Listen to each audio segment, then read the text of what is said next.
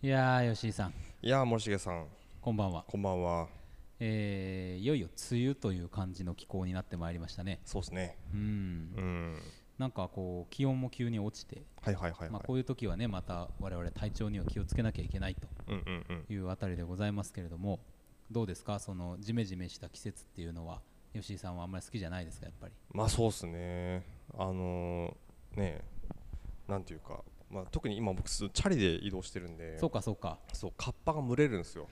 ああ、うんカッパ群れ問題カッパ群れ問題、カッパ群れ問題群れカッパになる群れカッパになる、えまあねだからそこはねこう、まあ、無理なのかなと、ーうんどうしようもないどうしようもないのかなとあー現代技術でもねいやーなんかさそこ頑張ればさ、うんやろうと思えばできそうな気がするけど、うん、基本的になんていうんですかこうなんか見放されてるというか、うん、もう高校が限界かなみたいな、うんうんありますよねありますよね、まあ、傘とだから雨に対してはやっぱまだこうね、うんなかなかこう次の一手みたいなのが出てこないですよねそうですよね、うんいや僕昔から高校生とかの時、あの自転車で動くじゃないですか、うんうん思ってるんですけど、うんまあ、早くねあのなんていうんですかこう地下を ねうんあ地下地下道をね整備してくれとなるほどずっと思ってるん ですよ、うん、地上を行かなくていいだろうとうんまあね確かにねもうぐら いぐらいちょっとやっぱ雨って結構その足を鈍らせるし、うん大変ですよほんねとほんうとうんんいやいやまあそんな季節にはなっておりますが、はいストックブラザーズ・ザ・ワールドは元気にそうですねねカラッといこう、元気ってね、まあ、いつも大して元気じゃないんですけ どもそうね 別に便あの便気とかで元気な番組ではないあの NRS ラジオの中ではさもっと元気な番組がいっぱいあるわけですよ、うんうんうんうんたくさんあの晴れやかなね晴れやかな番組、うんセントリック中川とかさ、はいはいはいはいビーンズバーみたいな、うんあの中高年の皆さんの元気な感じもあれば、うんあの基本の基本みたいなさ、はいはいはあいのはい二十歳ぐらいの子がね、うん楽しくやるような番組もあるわけじゃないですか、はいはいはいはいまあそれに比べたら我々は別にじゃあ元気じゃなくてもいいかとローテンションでねい ねきえたいと思いますけどまあ最近はあの YouTube とか、うんあのポッドキャスト Spotify とか、Apple のポッドキャストで聞けるものもあるんですけども、はい完全にリスナーの皆様はポッドキャストの方にこの番組に関してはうん移行してくださってる感じがあなる傾ほど向が出ております。あうん、なのでまああのたくさんねうんながら聞きをしてくださっているんだろうと思いますけども、あはいそんな耳のお供に今日もなりたいなと、そうですねええ、そんなあなたのおこと供にねええはい参りま失しょう礼しますとはいいうこと で、今日も行きましょう。はいストックブラザーズ・ザ・ワールド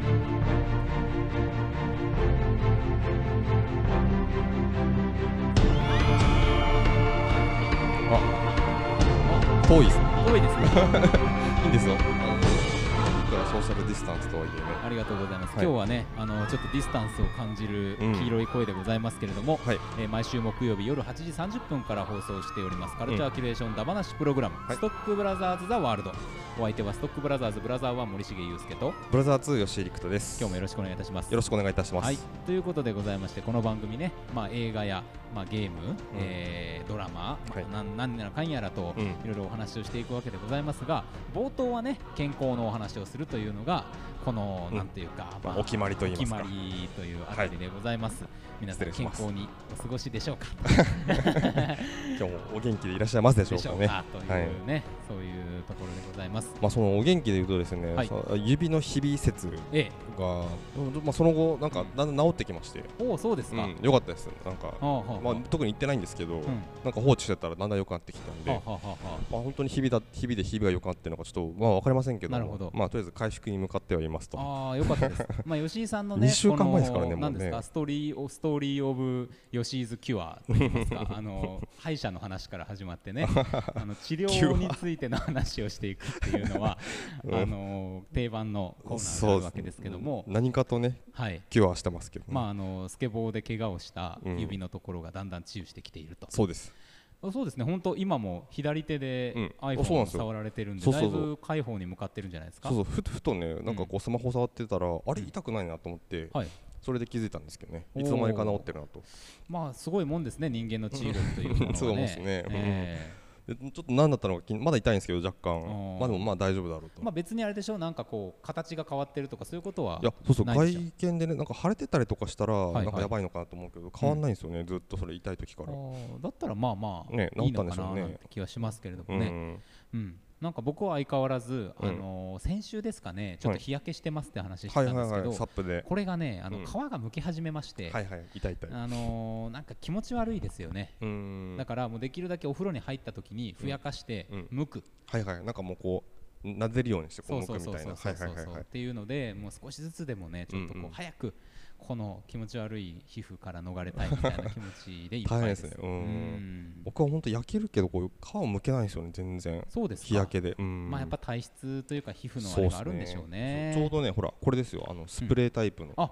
日焼け止め止めうんすごい買いましてこれへえ、あなんかやっぱりこうなんですか太陽の印 がロゴとしてついたままあねサンカットっていうね。後世ですけどねえーはい構成。構成あーすこごいれ結構ねいいんですよ600円ぐらいでさーっとできるんでねへー楽ですよめちゃめちゃ600円かいいですね。そうそうそうウォータープルーフうん石鹸で落とせるとまあさすがに買った方がいいかなとうんいうふうに僕も思っております。しかもね髪とか頭頭皮でもいけるらしいんでね結構ですね。そうそうそうそうらしいんですよへえ、すごいですね。うんメイクの上かならん使えるえー日焼け止めスプレー7年連続売り上げ第1位。第一位はあ日焼け止めスプレーねそんなに見たことないと思うんですけどうんうんうんまあただねこういうものがあったとこの SPF っていう数字が結構なんかあれでしょそう日焼け止めみたのいですね性能をこううんうん物語るというか、これはまあ50プラスですうねん、で PA の後にプラス4つとまあよくわかりませんけどそうもです ね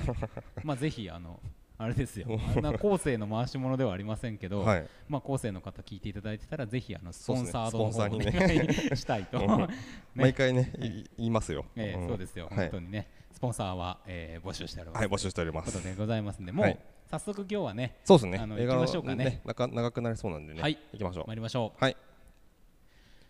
天天が呼ぶ地が呼ぶ人が呼ぶ映画を見ろと人が呼ぶ聞け悪人ども我は正義の役人シネマンどころ開門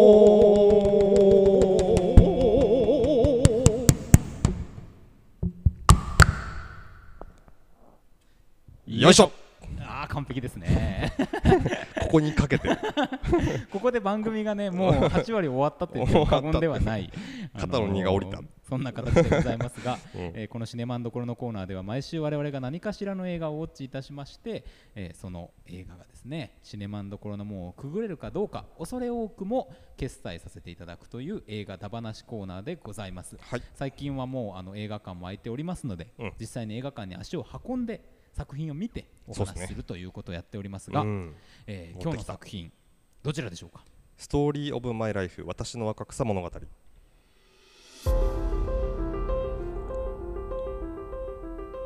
1860年代のマサチューセッツ州に暮らす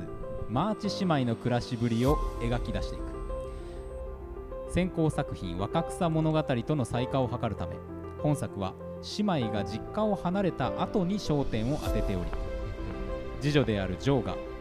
過去を振り返る形で進み時系列が入り乱れる構成となっているなるほ監督はグレタ・ガーウィン主演はシアーシャ・ローナンが務めた原作は1868年にルイーザ・メイ・オルコットが発表した小説「若草物語」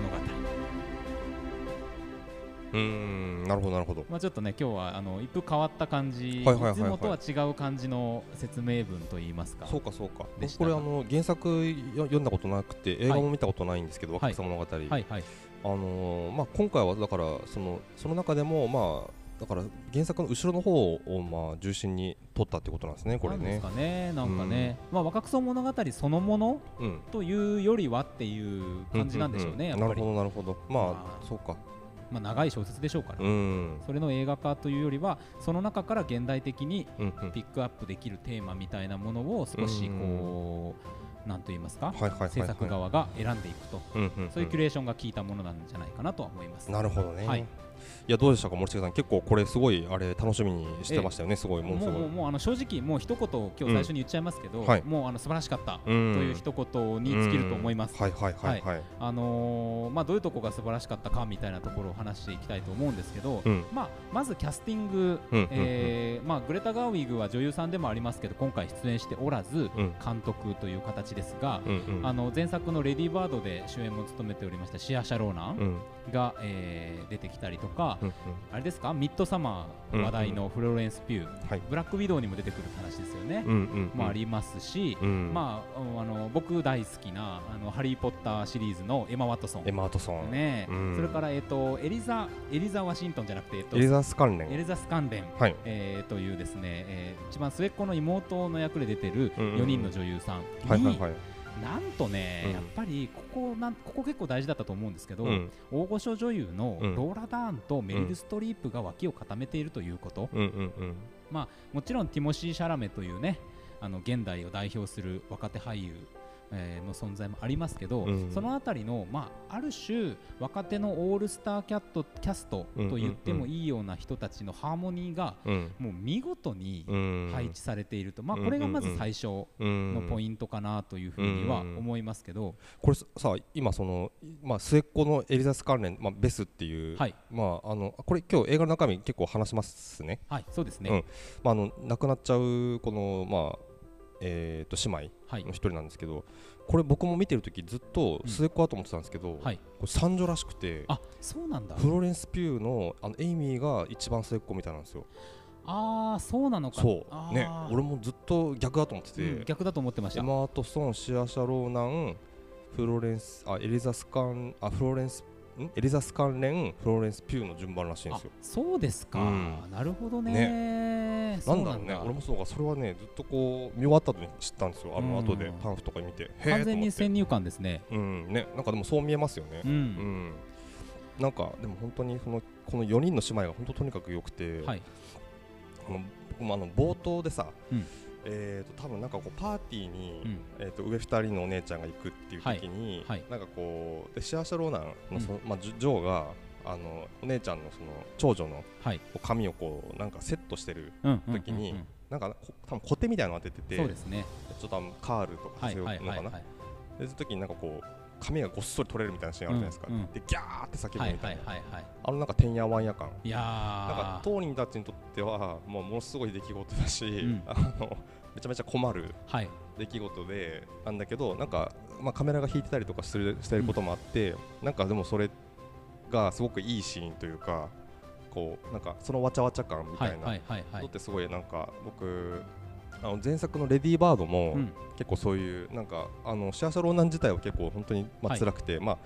場面にもよるんですけど、ええええええなんかでも傍から見てると、うんまあちょっと笑えることだったりとか、うんでも本人たちは至って真面目みたいなはいはい感じのシーンやっぱりすごい撮るのがうまいなっていう思いましたね、クレタうが、んそうですすよね、なんかそれは僕思ったのはですね、うん彼女のバックグラウンドにあるそのニューヨークのうんうん周りの人たちで撮ったある種のニューシネマ的なうんそのまあ街でえっ、とまあそんなすごい有名俳優とかではないインディペンデントな俳優たちでうんなんならそのお芝居とかね、うん舞台とかとも少しこう接続しているような人たちで撮ってきたそのバックグラウンドみたいなものが生きてると思うんですよ。うんなんか非常にある意味で言えばあの演劇的舞台っぽいうんコミュニケーションの取り方、うんああいうこうかぶせながらすごい速いスピードでドタバタを作っていくみたいなことっていうのははいはいはいあると思う、それと今回のそのちょっと古典としての若草物語うんみたいなものの相性がばっちり合った瞬間かなというふうにはうん思って、うんまあ、一つのこの映画の形式として確かにめちゃめちゃ重要なうん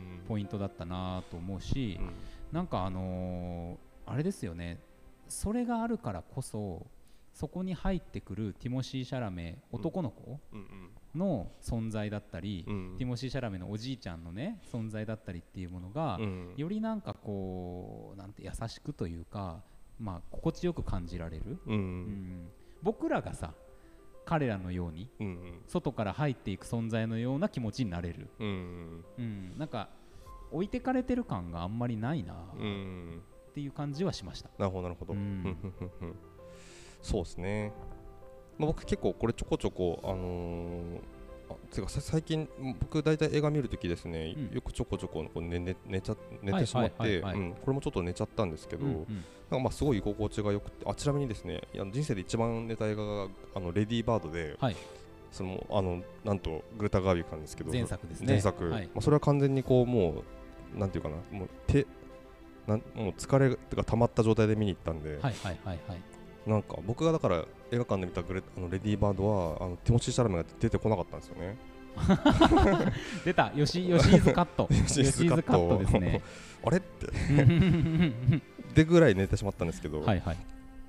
そうそうであのあの今回まあでも本当になんかこう居心地がずっとよこう良くてですね、はいっていうのはやっぱりまずそのあのまあなんていうかな映画の語り口がすごいこうやさ優しくて気持ちいいっていう、うんまあうんもちろんそのずっとねこうなんていうか幸福な時間がはい流れてる映画っていうわけではもちろんないんですけど、ええなんていうかその映画自体のこう豊かさみたいなのがすごいうんしっかりあって、はいなんだろううーんでかつさこう若々し若若々しさがこう常にあるじゃん、まあ、うん出てる人たちが若いってのももちろんあるんですけど、そうですねそれだけではない、うんうんなんかこうなんでしょうねあのーまあ何をどう見せるかっていうことにやっぱり尽きると思うんですけど、んその多分手法とか、い視点がすごい若いはい若若さがあるいい意味ではいうん、っていうことがあってなんかこうだから積極臭いこともないし、うんでもすごいあの言いたいこともちゃんとしっかりある映うんう画んで,、うんでっていうところが本当になんかあ久々にこんないい映画見れたなっていう感じがすごくあってそうですよね、なんかその心地よさって僕もうんなんだろうなというふうに感じていて、うんうん一つ思ったのはですね、あのー表現とかあとその登場人物の行動はいはいはいみたいなところが、うんそのすでになんていうかなこれからの社会の価値観で行動してる、うんでもちろんさちょっと旧来的な意識とか、うん認識を持ったうん編集長の親父みたいな人もまあ、うんうんいるっちゃいるんだけど、うんそこで出てる行動が基本的にみんなそんなに、えっと、過度のハラスメントであったりとか、うんっていうことにはなってないうんで、えー、ともちろんその中で主義主張が食い違う中での人間ドラマみたいなものは当然あるんだけど、うんなんかあのーうんある種古い題材なんだけど古い時代のリアルではなく、うんこれから先我々が生きていけたらいいなと思うような理想的な環境のリアル、うんみたいなもので行動が動いてるっていう、そのなんかねこう、うん安心あ安全 うん安全な感じっていうのはあったかまあそうなねと思いました、これあのね150年前ぐらいなんですよね実際そうこでのすよ舞台がねはいまあでも結構この映画の中で出てくるセリフとかって、うん実際原作のでに出てくるやつそのまま使ってるらしいんですよね、全部。っうんうんうんていうことはだから昔からまあしかもそれがさ今響くめあのことでもあるじゃないですか特に、まあそのシア・シャローナンが、まあてかこの映画自体結構そのまあ女性のうんはいまあこうその少女時代っていうのを終えた後に、うんじゃあ女の子は女性はどうなっていくべきなのかっていうところで、まあ、結局はその結婚しかないんだと。はい主題としてはね時代としてはね、あのその時代の流れとしてはこう結結婚しすべきで、うん結婚してそのまあなんだいいいい相手っていうのはつつまりまあそれなりに裕福な相手をこう見つけて結婚することが女性の幸せだっていう、うんうんそのまあ価値観みたいうんうなんうんものに対してやっぱり結構疑問を抱いてる、うん一番強く疑問を抱いているのがその、えーシャーシャローナの、はいまあ、次女ですよね、はいジョーでまあ主人公なんですけど、うんっていうのはでしかもそれってさ今見てもあーそ今もそうだよなっていうかそうそうそうな何も変わってないそ経の部済分的なは結婚ってやつですよね。うんうんううんそれは全然今も一緒だし、はいあのそれはあのー悲観あのあの悲しいことになんですけど、うんうんあ変わってないんだと、そうですよね。うん、だから当時当時からやっぱりそそれに対してこう疑問を持ってたし、うん疑問を持っていたけども今もまだそれがあって、うんだからそのななんていうかなえっと結構だから昔はもっとこう偏見が強くてっていう印象があるけど、うん昔からやっぱりそういう疑問を持ってた人もいたしその例えば編集長みたいな人もあの、まあ、ざ若干こうただその森重君が言うようにそんなにこうこの映画そのなんていうかなその古い価値観との対立というか、うんがそのを抱きすべきものとしてこうさ、いちいち出し出してこないじゃないですか、はい出してこない。あそのドラマのなんかも摩擦、うんドラマの中のその摩擦の要素として、うんそういうものを出してくるっていうこともあると思うんですけどなんかそそこは取り立てそういうふうにはしていないっていうところが、なんかでもそのちゃんと言いたいことも、言う。うん、言う言っているっていうところうんが本当にスマートな、うんあこうやり口で、うん、確かにその安全安心してというかそその部分がこうだから余計なその摩擦を入れてこないというわざわざそうそうそうそうそうそううんそこが本当にうまかったですね。ちゃんと未来描いてるんですようね、んそのもうこういうのが当たり前の社会になっていくっていうことをちゃんと描いてるから、うんそのなんだろう今ある良くないものうんハラスメント的なものに対する、うんえー、とそれをこう控えましょうみたいなそのうんうん今「抱き」っていう言葉まさにそうだけど抱きするようなものでもないしう、んうんだからそこがねやっぱ気持ちいいうんうんとは思いました。うんううんんまあ、もちろんねそれに対してこうやっぱり疑問を投げつけ投げてるし、まあ、あえて今これ取るっていうのもやっぱり絶対そういうことがね、うん、あるでしょうからそうそうそう、んんだからそれによっメッセージとてしてはねその僕らは別にメッセージを受け取らないのではなくって、うん150年経ってうもん別に俺たちは進歩してなかったという絶望、うん まあそ結局は そ,、まあ、そそれですよね、うんそ本こ当にね。をあうのん逆にひしひしと感じることになる、うんううんうんん、本当に本当に。なんだなんか違和感がないっていうことはう、んうんこれはうん俺たち何も変われてないってことじゃんそうそうそうそう、本当に。ただね、でもさ、ここの映画のすごいいいところっていうか、本当にやっぱりこう、なまあ、本当に前編いいんですけど、はやい、っぱりこうさ最後の着地の仕方が本当にすごくいい素晴らしかなったとです思ねって、うんうんだからあの、まあ、創作の話、うん創作とはっていうか、創作にこう、その女性がたどり着いた話っていうところの終わり方で、なんていうか、その最後、うんあのいいのかな、まあ、まあちょっと後に話そうかな、最後だから。うんうんうんうんいやまあいいんじゃないですか、 いいですか、うんうんうん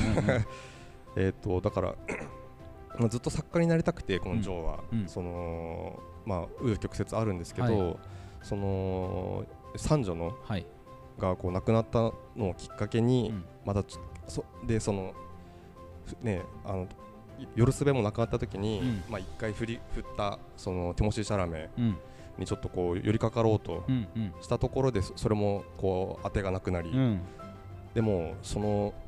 まあなんですかエネルギーをはい全部創作に傾けて、それが結実するっていううん映画にこう、ななっていること、うっんうんていうところがすごくいいなと、うんうんうんうんあの数々のメッセージを持ちつつもここに集約させたってところがすごくよくて、はいはいはいはい、うん、だそかうらですねそうそうそうしかもささっきねあの喫煙所で申し訳言ってたんですけど最後の方めちゃくちゃそのその書いた小説の内容とリアルとかこう結構交差していくような感じになっていて。うんうんうんうんそこもこう見る人でちょっとこう、あのーこう解釈がうんちょっとこう、いい感じで分かれるような。分かれるでしょううんまあね、、僕も森重君が言ったようにフィクションはフィクションで捉えましたけど、ううんんうんうんうんうんまあそういうふうに描いてるような気はしますけどね。うんままあただ絶妙な入れ子構造ですうんかうんら、あのそれぞれに解釈を開いているし、うんうんなんならですねやっぱり解釈が分かれるうんうんことによって、うんまた他の人とこういう話をするうんうんことの楽しさも残してくいれやてそうるそうそうそう本当に本素当晴らしいにそうそううそんうちゃんとだからこれ本当にいろんな意味であの前回のアンナとこういうあアナかとうんあの対比対照的なんですけうどん、好対象ですよねね、大賞ですね、うんすごく余白があって、はい本当にうんなんかこうそうそう語る余白がすごいありありますよねそうですね、なんかまあ、今のうん結末の話をね、うん少しメタ的に考えるなら、うん僕はあのこの映画確かに150年経っても変わってないじゃんという絶望とともに、うんでもこういう映画を撮れるようになったぞという希望うんうんこういうメジャー的に公開する映画の中で、うんうんでそれとやっぱりちょっとリンクするものがあるなと思ったんですよ、うんだから、あのーラストシーンの、あのージョーと、えーこの映画を撮ったグレタ・ガービグというものがどこかそこでこう、うん重なり合うようなうんうんあのなんかまさにだから映画のスクリーンの向こう側とこちら側というものの構造を、うんあのーにもなっているっていうような気もしてう、んなんかこうハッとうんした次第。うんうんね うんいやー本当にななんかこう気持ちよくスパッとそこで終わる、終わったところも、うん不満ゼロ、不満ゼロ最後のまたねあのシャーショローの顔がめちゃくちゃいいんですよねそうですねこう本をこう受け取ってそれをこう抱きしめてうん、顔で終わるんですけど、そそもそもその結構そのあの亡くなったその三女の存在っていうのは結構ええなんか気になってたんですけど、はいなんかそそれへの思いもなんか改めてるのかなって僕はちょっと思いましたけどね、うんうんうんうんそもそも書き始めたのがねそのえー、となフォーベスっていう、うんね、ベスに書いた小説から、そうですね。ね、こう若草物語始まってるんで、はいはいはい。いやーいやーなんかね、なんでしょうね、その豊かだった時代、みんなで楽しかった時代というものが過ぎ去った後に、うん自分の時代というか、自分の人生っていうものを掴む瞬間っていうのは、うんまあこれってすごく古典的なそのストーリーラインじゃないですか、はいはいはいうん、なんかやっぱ何度見ても、うんやっぱいい映画の表現で見た時に、うんこういうものはグッとくるし、うん力になるなというふうに思いますよね。うん思いますうんね。まあもちろんその他にもね例えばあの映像的なうん綺麗さ、うんうんまあ、あの左右のシンメトリーみたいなものをちょっと意識してるようないはいシーンだったりとか、あと光の当て方とかね、あのわざとその登場人物たちを影っぽくうん暗く映して背景を明るく映したりとかっていうシーンとか、なんかそのあたりのこだわりもすごく綺麗だった、うんとにかく、うんうんだからやっぱり先ほどね喫煙所とかでも話してましたけどあのー古い題材でうんこういうなんですよあの家族の絆を描くうんうんカントリーサイドの家族の絆を描くみたいなのって古い映画に多いじゃないですか、はいはいはい名作が。うんこれをね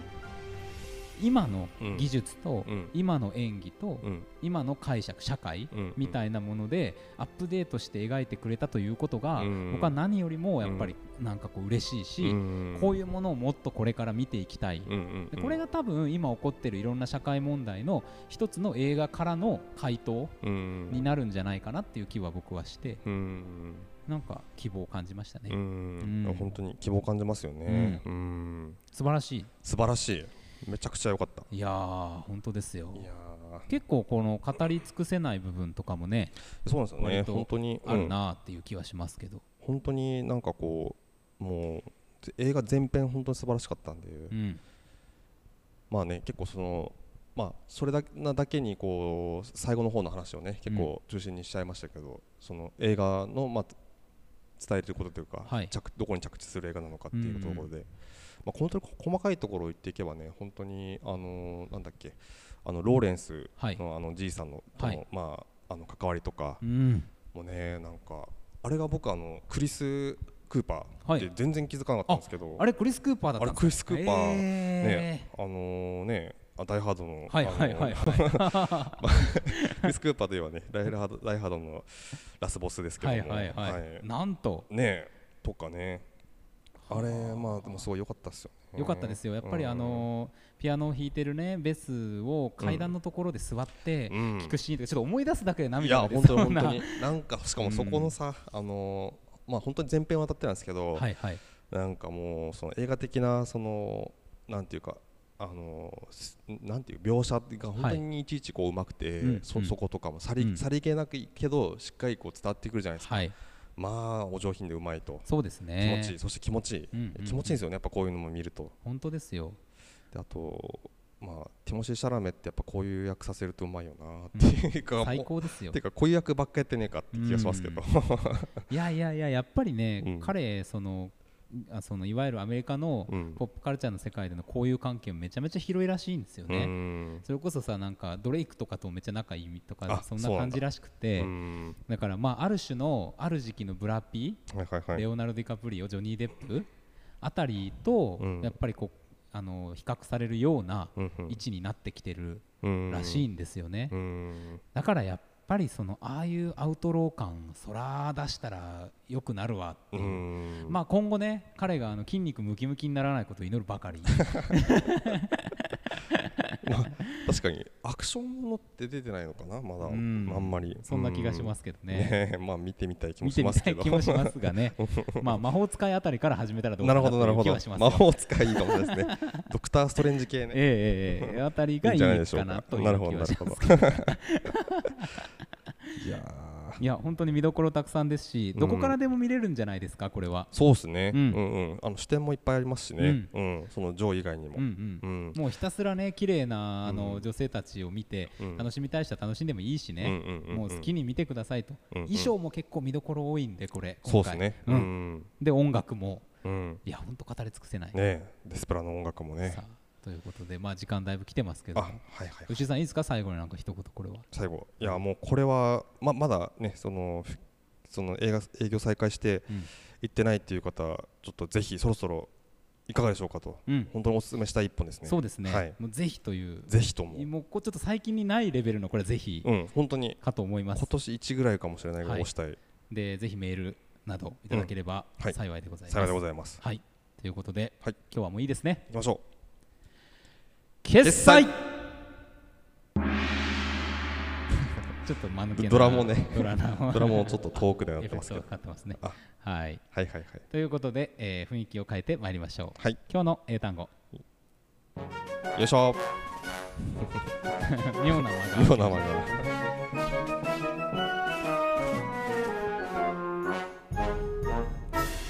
今日の英単語よいしょこのコーナーではネット上にゴロゴロゴロゴロ落ちている英単語を一つ一つ拾い集めては学びましょうそんなコーナーでございますはいということでございましてねあのー今日の英単語はね、うん結構これ俺初めて聞いたしまあこんなん分かるやつおるかみたいななるほどなんとね今までレベルさ高くても8とかだったじゃないですか、はい30多い待って待ってそんなんあるんかそんなんあるんかっていうな上限とかないんですうかんね上限10かと思ってましたけど、うん30でございまして30、えーいいですかこなれんかドラゴンボールご紹介してみたいですねうんねええーいきますはい今日の英単語はマナプソニー全くわからん 全くわからんマナプソニーです、マナプソニーえっ、と綴りとしてはモノ P ソニーです、マナプソニーマはナプソニーマナプソニーあなんだろう名詞ということしかわからないですねでもさ、モノっていうのはなんとなくこう、タンタンとかねとかタンさ、まあ、つまりこう独占的な意味なわはけあですはよ。あはあモノポリー的なそう、ほうほうほうそういう意味なんで、この意味は何かというと、はい買い手独占、独占買い手独占、海底独占えはえあというね、もうこの経日済本用語です自か体も非常に、うんあのレベルが高いんじゃないかと思われる。確かにあまり使ったあまりというかうん聞いたことないですね海底独占そうです、まはあ、あだから、えっと株とか需要あの欲してるやつが一人しかいないっていう状況ですよ。なるほどうん、ひょっとしたらだからストックブラザーズ・ワールドもあのーナプソニーな時があるかもし れないあるかもしれ ないみたなるほいどなあたりですけども、うん痛烈ですなえ ーということで参りましょう。はいえー Repeat after me. OK Monopsony. マナプソニー Monopsony. マナプソニー One more time, okay? OK Monopsony. マナプソニー難しいわ30か難しかったですね。シャレならんということで、 吉井さん、はい怒り気味ですけど、ね、怒り気味ですね できるかっていうさあ、えーエンディングでございます。はいどうですか、吉井さん、なんかお知らせ事おなどあ知りらますせか事、はい、やでも本当にとにかくめちゃくちゃ良かったんで、わうんあの本当に全然言い言い尽くせてないそう感ですね全然あるんですけど、うんとにかくいろんな人に見に行っていただきたいですね。そうですねいまあ、ちょっと見た人と、あのーいろいろ話もしたいんで、うん、うん、うんうんうんぜひね、見ていただければと思いますよ。で来週はそうですね、ちょはっいと気になってるのは、あのエジソンズゲームっていうほうほう発明発明王エジソンとライバルたちがほうアメリカ初の電力送電システムをめぐって繰り広げたビジネスバトルいいですね電流戦争を映画化、電流戦争、素晴らしい。これ面白そうじゃないですかおお、これ行きたいですよね行きたい。えーとマイケル・シャロンとか出てますよねあおの主人公はあのカンバーバッチなんですけど、もういいですね、はい、これとかいいな好きですねゲーム、ゲーイムミテーションゲームとか、 ねそうそうそうまたゲームで撮るわ、えこれかな来週はーそうですねそうですね頭のいいやつをやらせたら天下一品ベネディクトあとねカンバーバッチですあねの厳しいシネマ的には15年後のラブソングをね、はいぜはいひお越しいただければと終了ですさようなら、はいさよなら終了です